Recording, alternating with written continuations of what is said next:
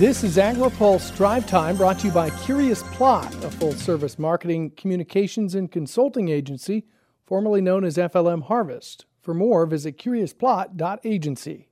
Good afternoon, I'm Ben Nuelle. Senate Democrats advanced a sweeping $3.5 trillion budget framework early this morning. Majority Leader Chuck Schumer says the budget resolution is transformational. It's probably the most significant single piece of legislation that we have seen, certainly in decades, and Bernie Sanders thinks since Roosevelt. And he's pushing for big change.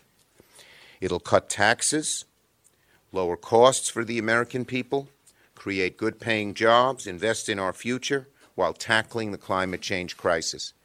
It's big, it's bold, it's strong. Republicans claim the $3.5 trillion package is reckless spending and will drive up the deficit, and farm groups are worried about it eliminating stepped up basis. The 50 to 49 party line vote sets in motion Democrats' plan to make major changes in health care, education, immigration, and the nation's tax laws while also addressing climate change.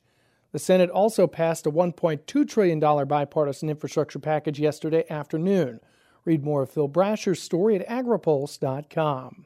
The Department of Agriculture is making available $167 million in rural broadband funding for 12 states.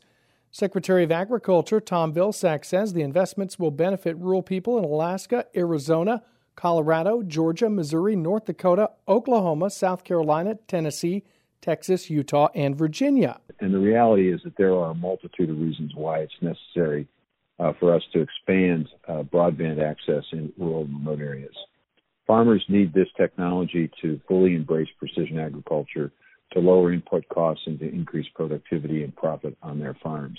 They also needed to be able to make sure they have access to real time market information as they make key decisions for their operations. Vilsack says rural communities also need high speed internet. Whether it's expanding opportunities with telemedicine or providing distance learning for, uh, for uh, students, especially in the face of uh, ongoing pandemic. The funding is part of the $550 million Congress allocated to the second round of the Reconnect program, as well as other funds made available for the program since 2018.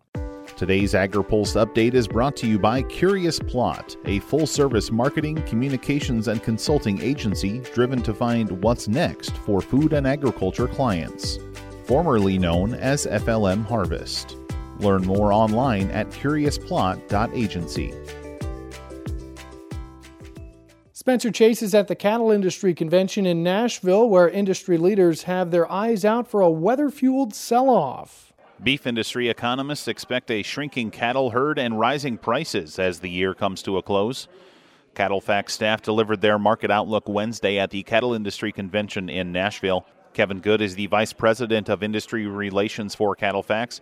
He says the weather will play a big role in the near term size of the herd. And so we've already done the damage for this year from a liquidation standpoint. And with what we see as far as heifer movement, heifer placements, and also the drought, we would suggest that we're going to have to go through mild liquidation again next year, particularly in the western half of the U.S. At the same time, there will be spots because of profitability and calf values that will start to see some expansion in areas that do have better moisture conditions. Price expectations are going up as a result. The Fed steer price is projected up about 14 bucks next year with a 2022 expected price of $135 per hundredweight. Reporting from the Cattle Industry Convention in Nashville, Spencer Chase, AgriPulse. Jenny Lester Moffitt was confirmed by the Senate today as Undersecretary for Marketing and Regulatory Programs at USDA. She will oversee the Agricultural Marketing Service and Animal and Plant Health Inspection Service. Moffitt has been serving as Undersecretary of the California Department of Food and Agriculture, the number two spot at CDFA. She is also an organic walnut farmer and has worked at American Farmland Trust and the Central Valley Regional Water Quality Control Board.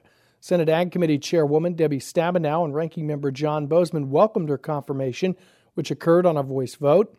Several major positions at USDA still need a nominee Undersecretary for Food Safety, Undersecretary for Trade and Foreign Agricultural Affairs, Assistant Secretary for Civil Rights, and Undersecretary for Food, Nutrition, and Consumer Services. Read more of Steve Davies' story as well as the latest agriculture, trade, environment, and regulatory news at agripulse.com. I'm Ben Nuelle.